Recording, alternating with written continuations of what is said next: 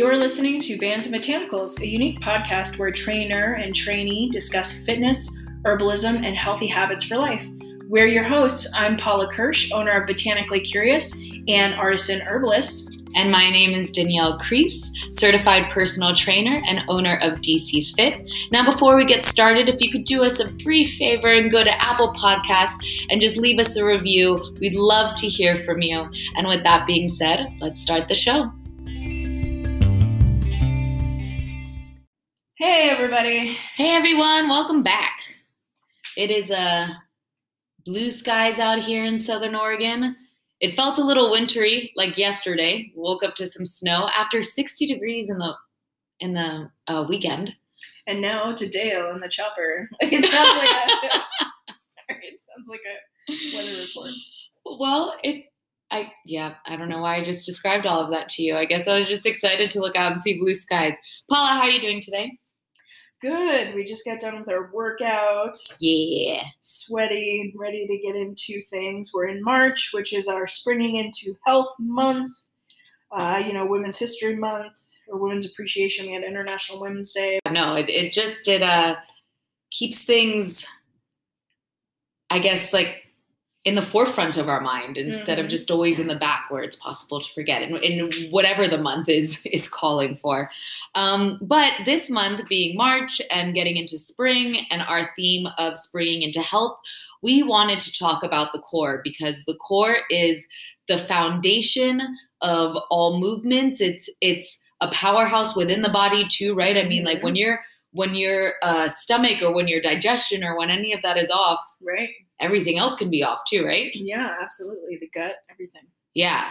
The, what do they call the gut? Like the second brain or something? Have they started to say that? because the microbiome inside. Yeah. So we thought it would be, you know, a really great way to uh, continue this theme and just go to the foundation of everything. So we are going to talk about the core. Now, that being said, if you've ever taken a personal training session, if you've ever been in a boot camp, if you've ever taken a class, if you've ever watched a YouTube video, if you've ever scrolled Instagram, Mm-hmm. you hear about the core. Mm-hmm. Draw on the core, engage the core. You are the core. right. But what it, what it, what does that even mean? I mean, I feel like when po- most people think about the core, they think it's just the abdominals that you could see. So like when they want to work the core, they want to work their six pack or they want to get a six pack. Mm-hmm. But it's so much more than that. As we've learned, pretty much everything is Yeah, absolutely. so much more than it seems. And so I just wanted to give, from the physical perspective, a little brief breakdown of what the core is. And then we're going to delve into a bunch more things. Um, we're going to really break down some of the muscles. We're going to get into strengtheners. We're going to get into ways that you could eliminate um, fat and weight around the midsection and why holding weight there could be um, an issue just because it is a different type Mhm. of fat that's around there than than in other parts of the body and those are things you know until i became a, a personal trainer and until i started researching this stuff i didn't realize that there were different kinds Right. um, of fat or that having fat in one place versus another place could influence the body or anything like that and then paula our our wise one over here is going to talk about the lymphatic system Yeah, so really, you know, we're going to be talking about obviously the core, stabilizing a lot of those things, but then also just stabilizing yourself as we're shifting from seasons.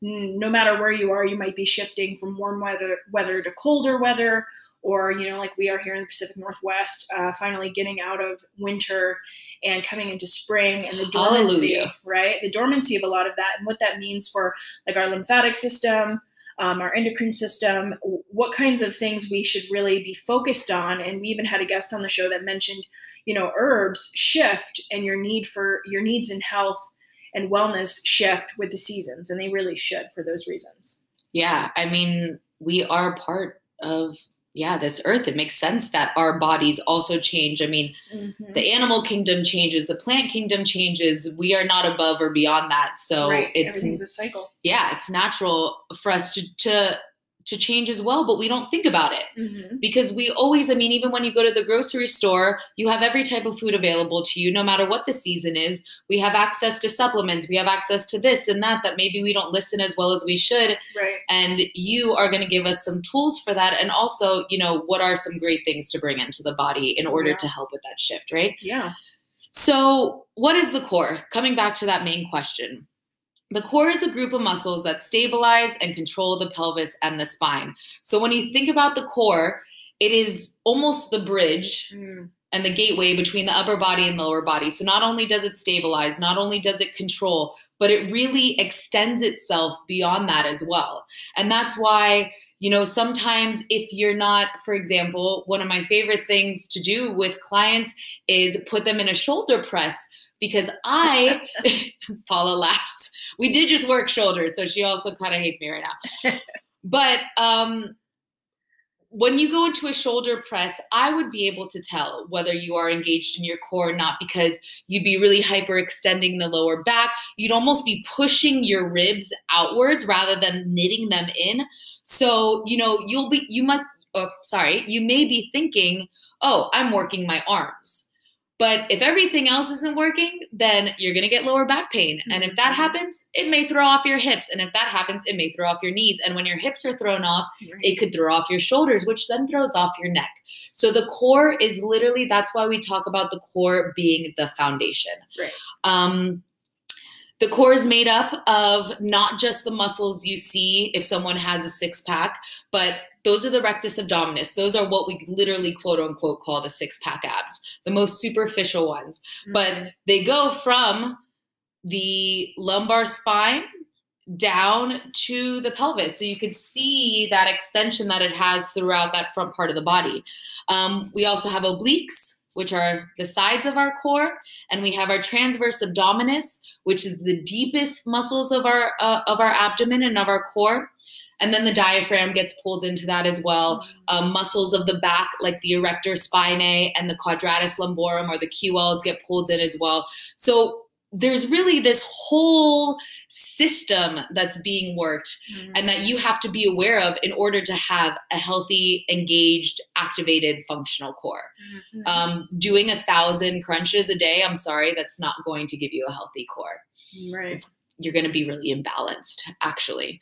Um, and that's you know a lesson that i had to learn. I definitely was younger and i would be like okay every night before bed and this was like middle school and high school i'd be like i must do 300 crunches Holy crap.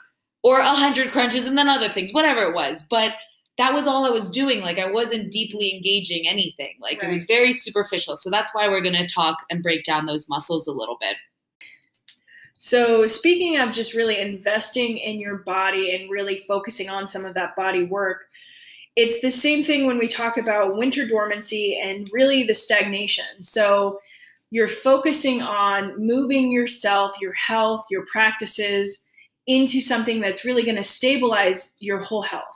A lot like what kinds of practices we're going to be talking about with the core to stabilize the whole core. It's not those superficial things where, okay, it's sunny outside, now I have to go work out, some of those things. So, really, this is why I wanted to bring in some of the stagnation that happens, the lack of flow within the body that can happen sometimes in the winter, and really the lymphatic system. So, the lymphatic system, the easiest way to really explain it for everyone is that it's like the gutters on your house. Over winter, they get kind of mucked up with leaves and all of this gunk.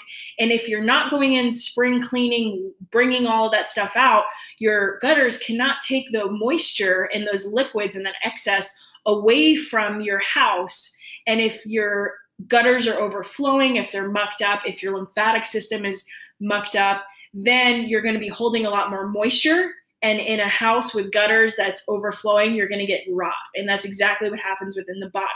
So, looking as, at that is like the spring cleaning, the getting into it, focusing on your lymphatic system, making sure that it has and it, you're nurturing it as much as you can so it can do its job. I'm a really big advocate for your body knows what it's doing. You don't need to interfere as much as you think you do with detoxes and all of those things. That's not what I'm talking about. But gently supporting it to make sure that it can get its job done mm-hmm. you know, an easy way to do this is like nettle tea is fantastic. You know, going through and looking at the light that's coming in through the new season and just cleaning your home. Maybe you're planting seeds. Nettle tea is fantastic because it's it's drying and it's pulling it's helping to pull a lot of that and it's also very good for whole health. Mm. And so it promotes a, a lot of those things. And so if you're not already someone who's very dry, now if you are very dry, um, almost atrophied at some points in your body, you don't want to use nettle all of the time. But nettle tea is fantastic. So, question for you then. Mm. Um, being familiar with my accident, and you've kind of seen like my leg and stuff, like my Mhm. calf, because of the paralysis, is extremely atrophied. Mhm. and there's probably nothing I could really do about that. So, would I want to avoid the nettle, or since this is a long term, like how would I, or someone maybe in a similar situation to me, how would they approach using nettle? So the fantastic thing we talk about energetics, and we've talked about it on the show before. So if for our listeners who haven't listened to that, go back to the energetics section so you can get, and I'll recap here with some of that. But what I would say for your constitution in your body and what I've seen, you are cold, dry. Mhm. So there's a lack of circulation throughout the body, which can happen. And that's not necessarily with the lymphatic system. Lymphatic is where you're really holding on to moisture in certain areas in your lymph nodes and things. Mhm. And so when you do have that cold, dry body, you're going to want something that's warming and almost moist to balance that out. And the, the way that herbs are really great with that is because it's not like pharmaceuticals where if you drink too much nettle tea, it's going to cause a huge problem. It's going to be like, oh, let's, okay, we've gone a little too far. Let's correct it by going the other way. Mhm. And so they're a lot more forgiving. Um, that being said, yeah, you know, things like dandelion, which is fairly drying, uh, and nettle wouldn't necessarily be the ones for you. You would be more like licorice, marshmallow things that have a little more, more moisture. And then you pair those with things that are a little more warming. So when we talk about energetics, um, you know, and I might jump into a little bit of that here because we talk about the hot, cold, which is more of temperature, metabolism, some of those things, moist, dry, which is like your fluid or your tissue content, and then we've got like toned and lax. So you can have a variation of all of these. And the energetics that your body has and the energetics of the plant have s- different degrees and they can always shift. And so we see shifts in the season like that. Mhm. And so with like cayenne, ginger, some of those things we know are warming, they have different degrees of heat and they focus on different areas of the body. So you want to focus on those energetics first. But yeah, it's definitely something where if you know you're dry, don't don't really ex- do any excess drinking of nettle. It's great for you know um, women's health to a certain extent, but if you know you're dry, shift to something like uh, red clover and licorice and some of those where you know that it can support your body in similar ways without exacerbating an issue you already have. Gotcha. Mm-hmm. Gotcha. Oh, okay. A lot of information to start with already. Um, and you know, like Paula and I have said throughout this entire podcast, and I loved what she said, like the gentle support for your body Right. and and supporting it so that it, it could function the way it already knows how to function. Mm-hmm. The problem is we're so far away from supporting our body on such a regular basis, whether it's because we're busy or because we're just not paying attention. Right. Um, so uh, appreciate that for sure. Um, so we're going to be bouncing back and forth between uh, the physical, the physical aspects of the core, and then the herbalism and and things that we that you could support for your lymphatic system and, and moving from winter to spring. So coming back a little bit. Uh, I want to move through the muscles of the body and I want to do it from the most superficial to the deepest because the superficial ones, like we've talked about, that rectus abdominis, that quote unquote six pack abs, those are the ones people are most familiar with.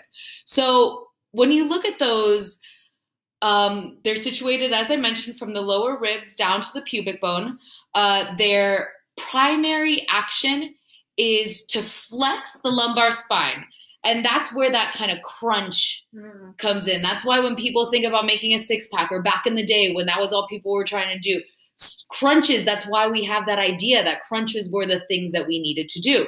So that primary action is to crunch the trunk and the lumbar spine. So it also, other thing that it does, works with the erector spinae. So those are these long muscles that run up and down on either side and around the uh, spine Mhm. and those help us keep us upright. So do these, uh, all of these core muscles kind of help to keep us upright, and that's where uh, the core is also a paramount aspect to um, posture. right. So they look good, right? If you got them, you appreciate them, they look good, but what else do they do? They help hold us upright, they help flex the lumbar spine, but they also help neutralize the effects of the psoas pulling the spine into lordosis. So, for Mhm. those who aren't super familiar with that, the psoas is this muscle on the interior part of the body, and it's actually one of the few connecting muscles between your spine and your lower body. So, it it it can do so much good, but it also can be really tight. I mean, like almost all the time when you do crunches, when you're sitting, when you're um, doing squats, when you're working your hip flexors, you're working your psoas. So sometimes when your psoas is really tight, you may go into an interior uh, pelvic tilt. And when you go into an interior pelvic tilt, you're getting into that uh, hyperlordosis of the spine. So you're creating that big arch of your lower back. So I don't know if you've ever felt, you know, certain moves that you're doing where you're really arching your lower back, or sometimes when you're you have back pain, you may notice that you're kind of you're sitting into your lower back with that arch. So the if the psoas is pulling it into that interior tilt, then the rectus um, abdominis also helps pull it back and kind of neutralize that so that you could pull into a more posterior tilt and neutralize that lower back. So Mhm. Paula and I and anyone who works with me, Right. anyone who takes my boot camp classes, anyone knows that I've been really big on this little tuck of the hips in order to neutralize that spine, which as they feel also, and Paula, tell me if I'm wrong, but I think you feel Right. that your core turns on when you do that. Yeah. Definitely. We did an entire workout, and I think we did maybe 30 seconds of a traditional crunch, but I was working my abs almost the entire hour Mhm. because there's so many ways that you can engage that and you know thinking of that curve that ends up happening you know women who are pregnant a lot of time holding a lot of weight or if you hold a lot of weight in your midsection your body naturally wants to Mhm, arch mhm. to counteract that weight Yeah, I mean, literally, like exactly what you just said. So let's put ourselves in a different position. Let's put ourselves in a lunge position. If you're not activating your rectus abdominis, if you're not engaging your core, and I'm going to get into what that exactly means again. Also, another one of those trigger words you hear all the time, mm. but until it clicks right on how to engage, it's really hard to kind of feel that, you know? So I'll get into that a little bit later. But let's say you're in a lunge, you're not activating any of your core muscles. You may find that you have, if you're trying to stay upright, this deep arch in your lower back. So that's that hyperlordosis. So once you engage and kind of knot your ribs in or like tuck your ribs in almost, this tucks the hips under, it gives you that neutral spine. Now, a good way to think of this is if you think of your core as a bowl of soup right and this anterior pelvis tilt versus the posterior tel- pelvis tilt. So when you're anteriorly tilting, you have no engagement, you have that big arch of your lower back, and you're almost spilling the contents of the soup out. Like that bowl is falling forward. If you are engaging and you're strengthening and you're activated and you have that posterior pelvic tilt, imagine like you're bringing that bowl back right in order to keep all of those contents in. So that's kind of, you know, I talk about how the rectus abdominis shouldn't be the focus because I think too much of us, too much of our mindsets are caught up on the way that our core looks versus the deep functionality of it. But as you can see, it's still a very important muscle that shouldn't be neglected. It just Right. also needs, you just also need to take into consideration all the other muscles of the core. yeah and if you want to have that kind of bigger butt look don't start arching your back to do it because that's going to cause some serious issues like do the real booty work you need to do and oh, yeah. you know don't start walking around like a duck No, no. Oh my God, no. Just build up that booty in all ways. and something that I did in class today, because we had a lower body day, you know, sometimes when it, this is going to sound ridiculous. Sometimes, and then I'm going to pass it on to Paula, who's not going to sound ridiculous. but sometimes, if you're working that butt and you need a little extra oomph, just like give yourself a little slap on the ass. All right, a good old fashioned baseball slap, except it's not coming from a stranger, it's coming from yourself. Yeah. And I know that sounds crazy, and we're totally going off topic, but you know, there's some fun in that sometimes. And yeah, don't arch that back in order to push your butt out more. Just build your butt. What are Right. you doing? What are you doing? Yeah. Well, and you know, we're talking about health and we're talking about real lifestyles and insecurities and you know mm-hmm. we work on instagram a lot of the time and we post some what we hope people see is real photos and real things. And yeah there's a there's a lot of unhealthy habits that we form especially at a young age like that posture of sticking your butt out and arching your chest forward as women to almost walk like a duck that's going to really harm you for the rest of your life so it's it's joking in some senses it's serious in others Right. no judgment here we've all been there Oh yes. and that's why i brought it up you know personal experience just shaking the butt anyways so back to seriousness i don't know if i can really fulfill that right now but talking about uh, the lymphatic system and really what to do so we're talking about supporting yourself you know the core is like the girdle within your body it's really tightening Ooh, everything Yes, you just Right. Yes. And we talked about uh, herbs and how you really, it's really important to focus on the energetics of your body, knowing those things before you select herbs, knowing the energetics of the herbs and how that's really going to focus on yourself. And if you have any questions on those things, always reach out to us and reach out to me on Instagram or Facebook. But like I mentioned, you know, um, and the other thing is nettle can be a little cooling and drying. So for your particular body type, let's not necessarily go towards those, but there's plenty of other things that you can do to support your body in that. And healthy lymphatic system isn't necessarily detox, like I mentioned. It's not drinking a bunch of dandelion or nettle tea to flush things out of your body, but it's doing the real work of cleaning and doing some of that spring cleaning. So, drinking a lot of water is all the detox you really need a lot of the time for your body. Don't buy into all the gimmicks and all the things that they're selling on Instagram and everything else. Your body knows how to do the work. Mm-hmm. Unless you've been to a doctor, that doctor has told you that those organs are not functioning properly. Don't assume they're not. They know what they're doing. So just Mhm. drink a lot of water, and that'll really help to wake up and flush out your lymphatic system as you go into those warmer months eating healthy, you know, eating fruits and vegetables. We talk about, you know, nutrient rich, how adding uh, any kind of herb and knowing there's vitamins, minerals, and a lot of things within that, you know, like seaweed is really fantastic. Um, and then healthy fats, you know, not going on some of those trend diets. That's not going to help help your lymphatic system. Don't go on a like, Nope. you know, week long water cleanse. It's not what's going to help flush out your body. Your body needs those things. You need to s- support yourself. Um, and like we're gonna, what we're talking about right now, and what we always talk about, which is exercising daily, doing some of anaerobic exercising, just getting outside, maybe working in a garden, whatever that might be.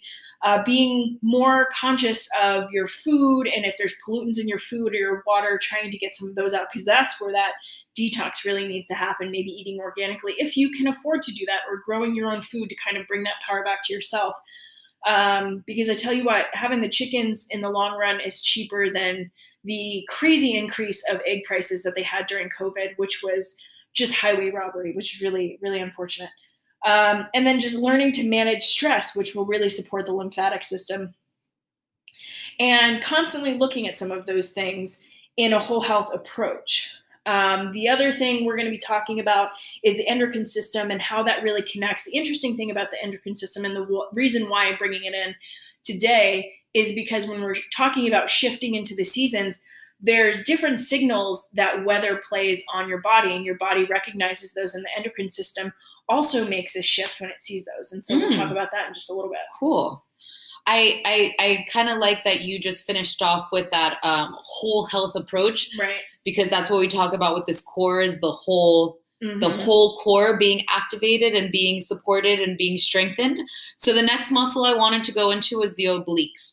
So the obliques are the muscles on the sides of our core. Um, they create an X shape across the abdomen and around the side of the waist. So the external obliques are high and their muscle fiber orientation moves downward. The internal obliques are lower, muscle fiber orientation moves upward. Um, and the primary function of the obliques is rotation, lateral flexion, and flexion of the lower spine. So, lateral flexion, just to clear that up, is like when you do a side bend, Mhm. um, which, when done properly, I really love. Oh, for sure. Um, and one of the great things about the obliques is that when you're strengthening one side, you're lengthening the other. So you're kind of doing like this little stretch and strengthen uh, dance between both sides, which I think is wonderful. And just just think of the importance of having muscles that will properly support you to rotate. Right. I mean, one of the things about the core is that whether you are intentionally working it, whether you are exercising, whether you are sitting, whether you are moving from your car to a standing position, whether you are gar- literally anything you are doing, mm-hmm. It is functioning and could be functioning better for you. And think about all of those times you rotate and think about how often you hear like, "Oh, I turned around real fast and I I I uh, strained something in my back." Mm-hmm. You know, there's so so many day-to-day instances in which if you are not prepared you could injure yourself even if you're not working out. Oh for sure. I mean and and to have that awareness and to kind of make it second nature for yourself is where you become the safest version of yourself. Um, and i'm just going to go into the next one real quick because that was a little bit of a shorter one but transverse abdominis because i think this is the um, the one of the most important parts of the core if not the most important part of the core because it is the abdominal muscles that are attached to the spine. So they run between the pelvis and the rib cage. They wrap around the waist and the back. So just as uh, Paula had mentioned that core being the girdle, mm-hmm. this is the actual part of the core that acts as the girdle. Yeah. So the the muscle fiber orientation is horizontal. So literally you could imagine it literally wrapping itself around your core. And what is it doing? One, it's compressing the abdominal content. So it's drawing in, it's supporting all of the organs that are mm-hmm. around the abdomen. And one of the coolest things about this muscle, and this is where I kind of nerd out a little, is that it's one of the only muscles in the body that assists in axial extension. So this is where I think you could kind of start to understand the engagement of the core. So mm-hmm. when you think about or you hear a coach cueing you to draw in and to get taller. When you think about drawing in the core, you automatically kind of get taller in your stance, or at least mm-hmm. you should be. And that's a good indication if you are drawing in because you're almost extending the muscles of the core. You're making yourself tall. You're drawing in navel to spine. And it's this muscle, this transverse abdominis, that is predominantly um, responsible for this nice extension, this elongation, which also, think about it, keeps your posture better. Mm-hmm. I mean, huge role in your posture. Right. It also helps with the spine, which I'm going to get into that a little bit later of why strengthening the core again is so important. Um, and the, the best thing and the difficult thing about the mm-hmm. transverse abdominis is that it's not a movement creating muscle and it's not a movement dependent muscle. So it's challenging because there's no one thing where you could be like, oh, I feel my transverse abdominis. Right. you know? But you can feel engaged and you can feel activated. And since it's not movement dependent, you can literally engage and should be engaging your transverse abdominis all the time. Mm-hmm. And I know that's it's unrealistic to think that you are going to be engaged all day, every day, 24 7. But if you're mindful of it, then you notice the way that you're sitting or you notice the way that you're standing and you're like, oh crap, I'm not drawn in. And you draw in, that's going to be way more superficial than you having obviously no mindfulness of it, mm-hmm. no intention of drawing in. And I just wanted to be clear. And then we're going to go into the endocrine system a little bit this is a stabilizing muscle. It can and should be activated during all movement, inside and outside of the gym. But when you do activate it, I just want to be clear that it's not this it's not so aggressive that it's causing you to move into a crunch. Mm-hmm. If that makes sense. And I want you to try this if you're listening. If you like really, really excessively drawn, you may feel that your body kind of rounds forward. And that's not what you're looking for. It's it's it's more subtle than that. It's more mindful than that. Again you're not trying to go into a crunch so don't think about drawing in so hard that you move forward and down. You're thinking about drawing in so that you get taller and again go into that axial extension. That kind of like wraps up um, those the frontal portion or the interior portion of our core. And you know, we do have the diaphragm, as I mentioned as well. That's important for respiration. The erector spinae and the back that extends the vertebral, vertebral column and works with the rectus abdominis to help keep us upright. And then we have the quadratus lumborum or the uh, QLs on the lower part sides of our back. And their action is just kind of like those obliques, lateral flexion of the vertebral column both sides help with extension of the spine, uh, supports lateral stability. So when you're thinking about the core, it's not just what you see in the front, but it's that whole trunk that you're trying to mm. strengthen so that they all support each other. Yeah, I really love that because, you know, we're talking about just getting into warmer weather, shaking off some of the cobwebs, you know, supporting ourselves. And we mentioned the endocrine system.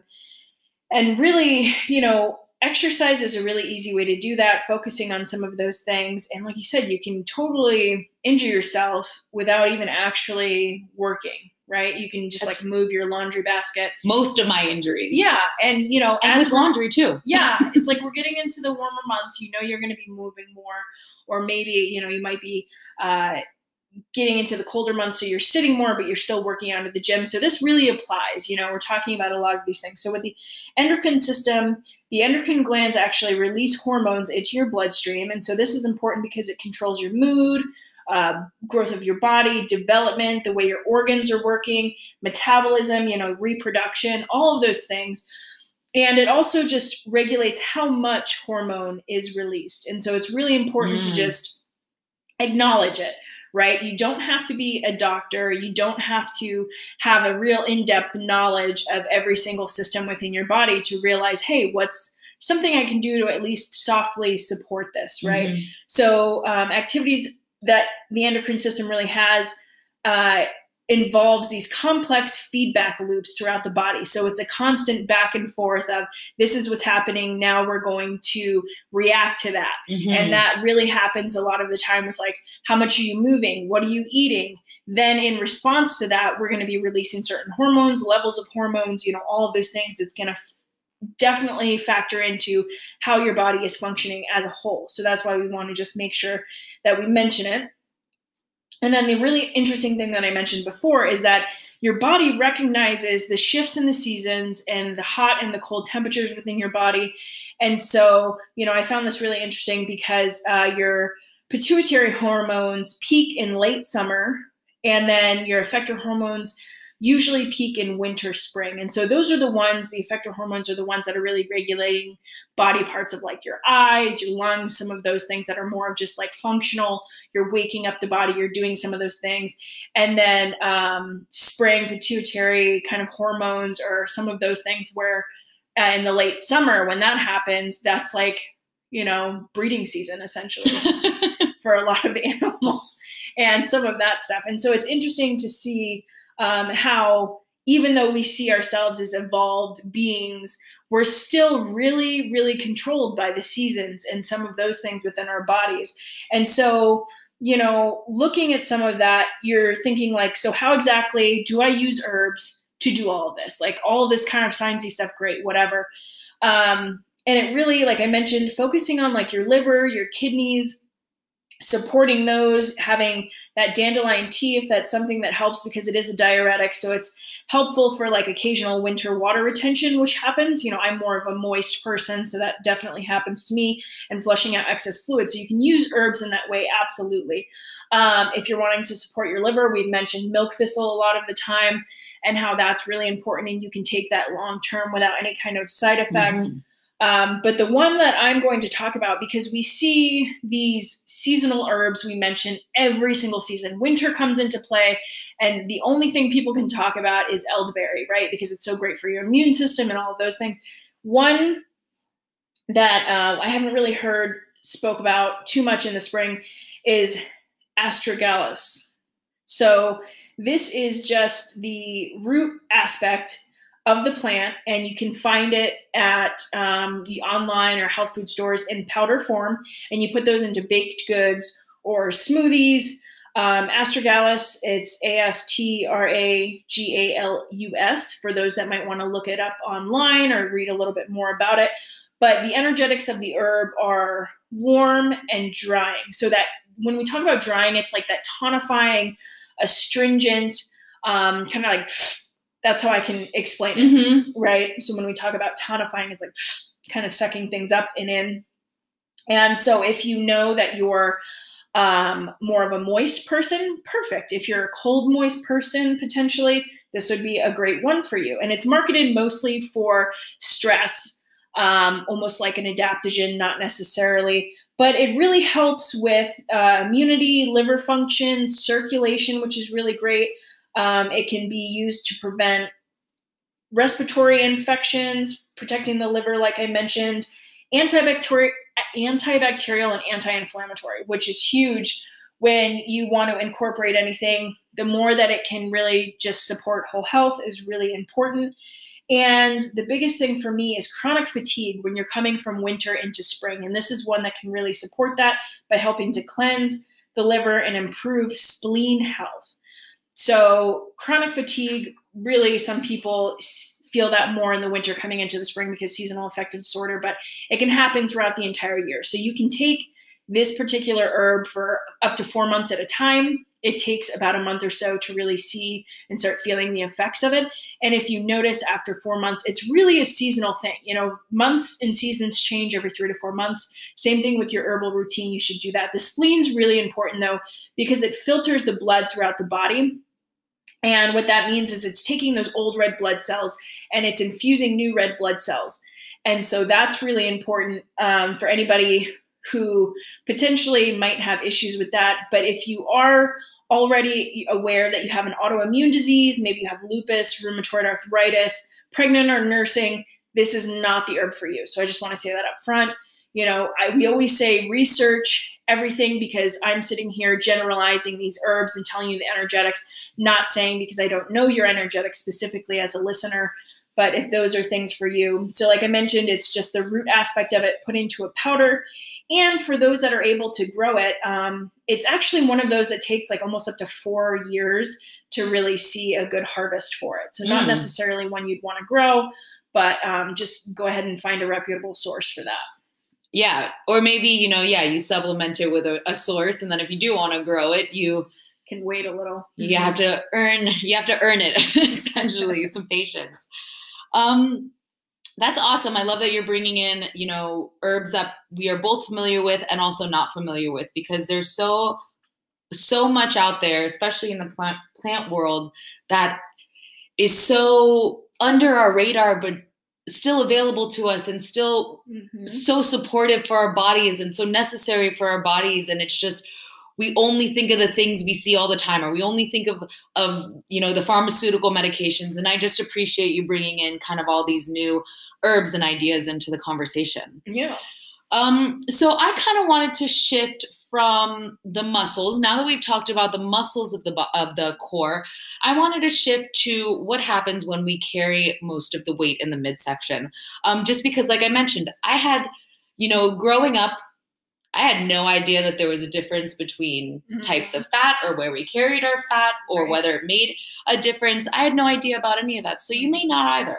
So we all carry fat through our body. I mean, it is essential. It is an essential part of the body. It helps us to absorb uh, vitamins and do a really necessary thing. So it's not necessarily the the enemy per se, but obviously that comes with a grain of salt and it comes with balance. So what happens when we carry it specifically around our midsection? Now, the difference between certain types of fat are subcutaneous fat versus Mhm. visceral fat. Mhm. And subcutaneous fat is kind of the fat that you could pinch or the fat that you could kind of feel and On palpate. Yeah, on the top, exactly. Mhm. Kind of like it's it's the more superficial Right. layer, I guess you could say.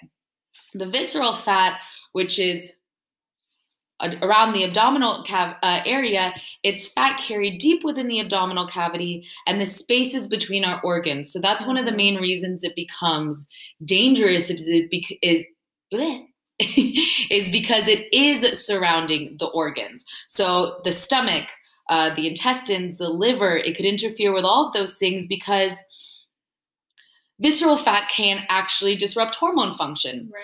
It's been linked with metabolic disturbances. It can increase your risk for cardiovascular d- disease and diabetes. And that could happen to someone, you know, that's why type 2 diabetes comes into play because with it affecting your hormones, it does affect and can influence the way the body uses insulin Right. because with the fat being situated around the liver and the way that it affects hormones, it could affect that insulin resistance. So, you know, you could start off or you could be born one way. And, you know, this is all things for all, every single person. I don't Mhm. care if you are the most fit right now, there is no guarantee where you are going to be Right. for the rest of your life. I mean, shit happens. Like you, you know, something stressful happens, something traumatic happens, something even pleasurable. You know, even those when you first get into a relationship, I mean, when I first met Jeff, I could give a shit about my exercise. I was freshly in love and I was, you know, all I wanted to do was be around him, whether that meant eating pizza at any time of the night, Mhm. going out to the bar because we were living in Korea. So we were also experiencing that for the first time. And I was just having fun and I was happy. Mhm. And I, I think I put on like 30 pounds in my first year in Korea and my first year with Jeff. And so I want, I, I don't want this to be a conversation where it's like, oh, I don't need to listen to this because it doesn't affect me right now, because it could always end up affecting you Yeah, absolutely. in both ways. Whether you're on one end of the spectrum or the other end of the spectrum, all can be changed, influenced, and um, you know, affected by the things that are going on in our life. Well, that's why we talk about the endocrine system and the lymphatic system because there's a lot of people with type 1 diabetes out there that were never overweight, right? Mhm. So there's a lot of those Mhm. aspects of our, our bodies our bodies and the systems within our bodies that we really have to be in tune with to support whole health. This isn't saying that just because you have additional weight in your body, you're going to get diabetes, or if you don't have it, Right. you won't. It's saying, you know, there's all of these factors. Be in tune with your body. Mhm. Make sure you're supporting your body the best way you can. And if you know it's a factor, especially in your family's health, uh, you know, try to do something about it. Yeah, I mean, thank you. You literally took the words right out of my mouth, right out of my mouth, because you know, visceral fat or subcutaneous fat, it doesn't have to just be because of the food you intake or the type of lifestyle you ha- you have. It could be genes. It Mhm. could be, you know, your hormones being off. I mean, we, ha- uh, Paula and I have talked about PCOS before in Mhm. our just in our private conversations and Right. stuff, and polycystic ovarian syndrome, Right. if I'm not mistaken. And one of the um, symptoms of it is that you do have weight gain because your hormones are off, if I'm not mistaken. And I'm, I'm new to learning about this, I'm not going to lie, but if I remember correctly, your hormones are off, so it leads to weight gain. And exercise isn't always the answer for that because, you know, it causes stress to other parts of the body Right. in regards to this Yeah. specific issue. Um, so, you know, sometimes it, it is something bigger than just that you like ate a cheeseburger, you know. So I don't Right. want, again, this should never be surrounded with any type of shame or guilt or negativity, Mhm. but just awareness and knowledge so that we could do something about it. Absolutely. So the good news is, is that you can. Woo! so, I mean, Paula has told us about herbs that help bring that subtle support into our body. Even beyond this podcast, we've talked about herbs that help with digestion. We've talked about herbs that help, you know, just move things through the body and keep you feeling better. So, those are things that you could do. Yes, of course, watching what you eat is probably going to be the first thing that comes to mind for Mhm. people. Mhm. But it's not just that. I mean, moving the body is a huge, huge factor. And it, you know, the combination of exercise and diet can stimulate the loss of visceral fat and the overall health of your core. And you don't even have to do like, maybe the misconception is that it has to be an hour or nothing, or the misconception has to be that like it has to be the most intense exercise. Mm. And the reason I call bullshit on that is, and the reason I hate if that people think that is because then it becomes also an intimidation factor for people. Right. I mean, so many people I know. I'm now currently working at an F45. I was working at a um, an Orangetheory. I am teaching my own boot camps, and from people I hear, "Oh, I'm not, I'm not fit enough to do that yet." Mm. And that's where people get into their head. That's where people end up doing nothing. Right. And it doesn't have to be that high intensity. We talk about how moderate exercise, literally as much as a 30 minute walk, if you do that five Mhm. times a week, six times a week, I would even argue to say three or four times a week because that's where you're starting. Right. It's going to promote visceral fat loss. It's going to give you a healthier body. It's going to make those changes. And it's not necessarily how hard you're working, but also the frequency in which you're working. Mhm. And, you know, there's this thing called NEAT that I've been learning about in my nutrition certification. And I recently talked to Paula about this. And this was non exercise activity thermogenesis, if I'm not mistaken. That T always gets me, but I'm pretty sure that's what it is. Mhm. And all it's saying is that, yes, you can have intentional exercise for 30 minutes or one hour of the day, but what else are you doing? Are you taking the stairs or are you taking the elevator? Are you sitting for literally six hours straight at your Right. desk without getting up once? Right.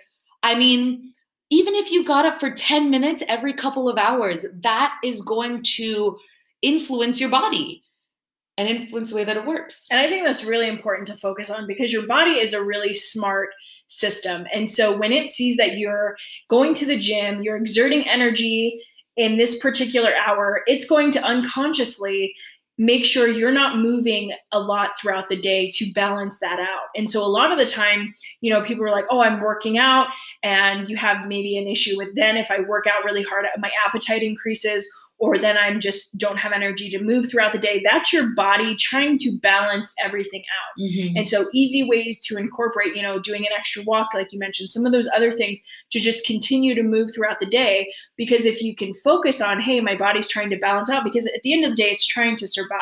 It is not superficial. It doesn't care if you have your beach body or whatever the hell it is. It's Mhm. like, look, you just totally exacerbated yourself doing this workout, or maybe you did something else.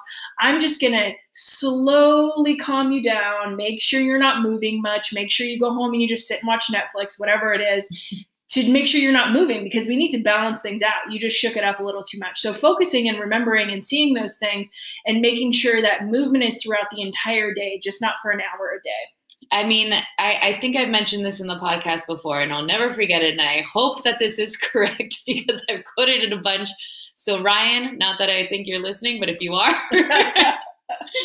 this was from you. He was uh, one of my coworkers at Orangetheory, and I'll never forget him saying that your hour of work is 4% of your day. So, what are you doing with the rest of your day? Mm-hmm. I mean, like, if if you can just remember to move for 10 minutes every few hours, even me, I get so caught up and so tunnel vision Mhm. that I'm like, oh yeah, I got my hour and whatever. Like, I need to now buckle down and just work. Mhm. I need to shift out of that perspective as well. So it's just let's constantly remind each other of how we could better support our bodies without overly training our bodies or Mhm. like feeling like we need to literally work out intensely for 5 hours a day in order to achieve something.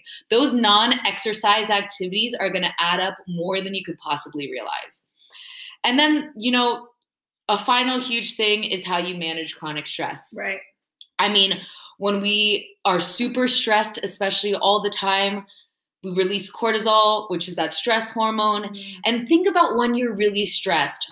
One, you're probably not grabbing the healthiest food. You're probably grabbing something that's really easy. Mhm. You're probably overeating because we look at it as, you know, we get those like kind of reward hom- hormones as well that come after that, especially with that stress, and it, it makes us feel better, but it only makes us feel better for that moment. Hell yeah. If I was taking 20 grams of cocaine a day instead of sugar, you know, like I always say that to my daughter because she wants these sugary snacks. And I'm like, look, this has like 12 grams of sugar. If I was to give you 12 grams of anything else, I wouldn't be able to be a good parent. Like, you're not eating this. Get out of here. Yeah, yeah, for sure. I mean, and you know, I, I remember Tanessa, who was our last, um, who was our last guest. Great episode. She was mentioning, you know, with stress and with emotion, like all of that, we've tied it, and I'm I'm a hundred percent guilty of this. So I'm not casting any type of shame because I am also an emo- I, an emotional eater. Sometimes I've wished I was an emotional non-eater. I'm not. I'm just like, screw it. I want my damn chicken nuggets.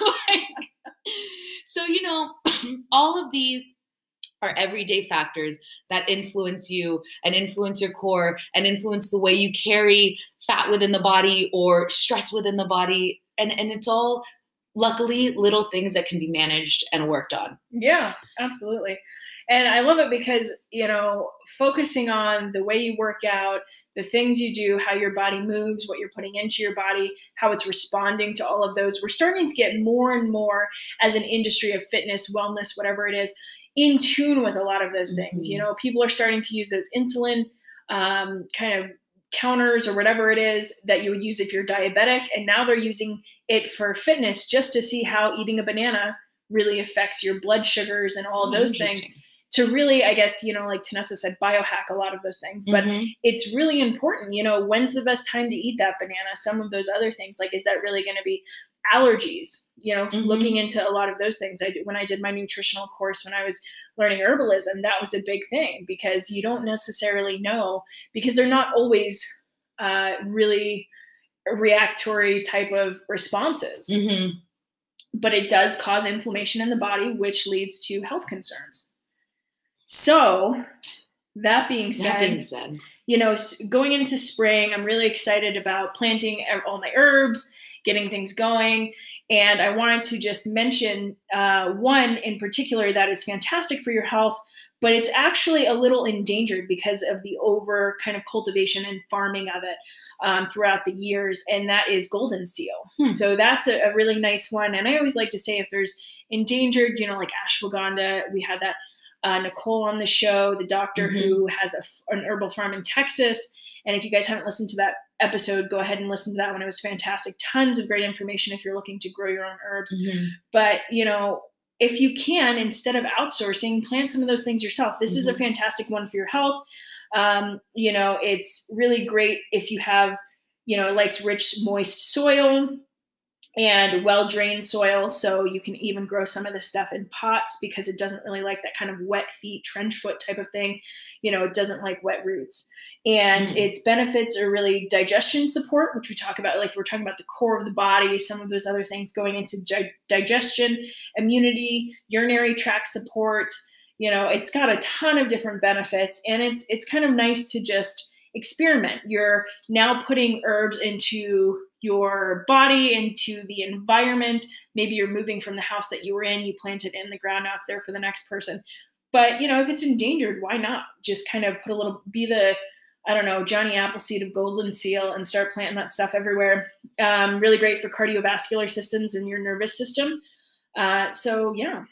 I'm actually happy you mentioned urinary tract support too, mm. because um, the core is also connected to the pelvic floor musculature. So people who suffer from little peaskies, mm-hmm. you know, they by by learning how to engage that musculature, and this comes, I think, with women who have given birth as well. Right. Um, you are supporting your urinary influences right. your, yes what you happens. have to wear you know a pad or a diaper to the and you know as women these are like little nuanced things that like men just don't even realize besides like oh yeah you guys get periods whatever like and give birth like who cares but it's like no you know yeah after giving birth and demolishing your body a lot of the time if you don't realize that you need that additional support maybe somebody who can help you with your pelvic floor and mm-hmm. some of mm-hmm. those things you're gonna, you know, unfortunately have those issues. Go to the gym, try to work out, and you're like, oh, well, I sneezed and I peed myself, and now I have to go home and change my pants or whatever it is. So awesome, that's great. And then, you know, for those women out there, and I've seen it, who freaking literally pee their pants, they're working out, they're deadlift, whatever it is, and then they just keep going. It's like, fuck yeah. Like, you're like, I just pissed my pants, but I gotta get through this workout. Like, hell yeah. Hell yeah.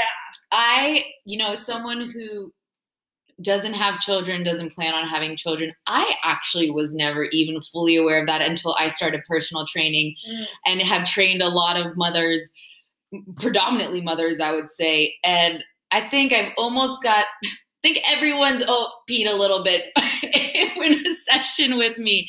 And I did not realize that when I first started. So, you know, it's an interesting thing. It all goes back to how literally everything in the body connected. is connected. Yeah. And you know it just it shows you that that mindfulness and what we're trying to preach here about, about just listening to the body mm-hmm. is so important in so many different factors. Yeah, absolutely. So, with all of that wealth of information that we just gave you guys, we just have a couple more things to add. And all I wanted to add was how to engage and how to strengthen. So, when you're engaging, whether you're seated or standing, like I said, you can engage, and it's the drawing in of the navel to spine. And this is something you could practice at any point in the day. Remember, you're trying to get taller.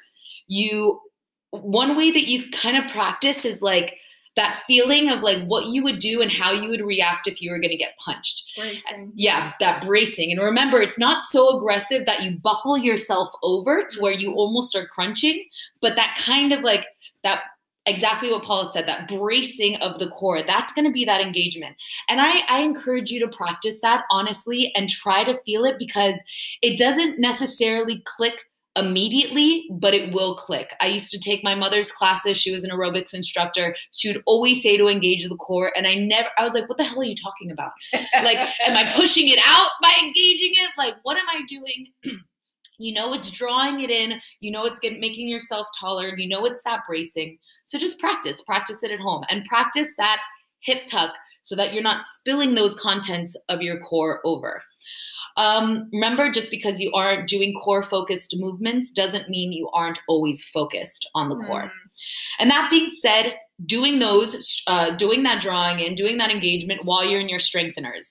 Now, I talked about not doing a thousand crunches. Yes, crunches can be beneficial because they do hit the rectus abdominis, but that shouldn't all be be the end all be all of what you are doing. Um, one, every movement you could strengthen your core by engaging it. That being said, you never have to do another crunch in your life. Those rotations, mm-hmm. those uh, when you're keeping your chest up during a squat, that's all core engagement. Every time you balance and stabilize, and I'm sorry I didn't hit on that too much, that is all core engagement, and that it's really important for your balance as well. So you also have um, deep strengtheners and stabilizers that should be the foundation of your movements, and then you can make them more dynamic. So starting in that plank, Start with a plank on the knees. Your knees just behind your hips is going to give you a little more core engagement than your knees just underneath your hips. You could then move into an incline, which is also going to kind of be that progression for you.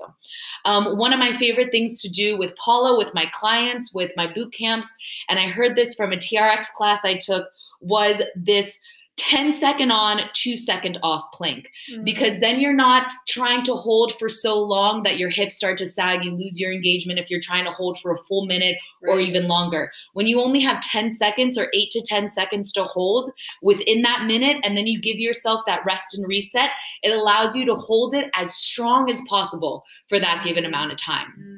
I really, really suggest doing that before you go into trying to hold a plank for one minute. Because I guarantee, unless you've been practicing that already, you're not going to be as fully engaged and as supportive as you want to be. Mm. Um, the erector spinae for the back muscles, those Superman poses when you're laying on your stomach and you lift your lower and upper body, that's going to be great for uh, those back muscles. Rotation and twisting movements.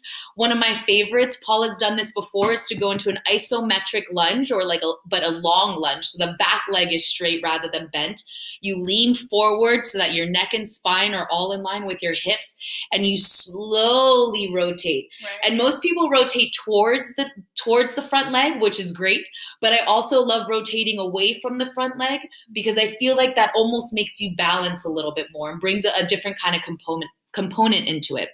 So again, remember, it's not just those superficial abs. You need to think of the entirety of the core, cross movements to get in those obliques as well.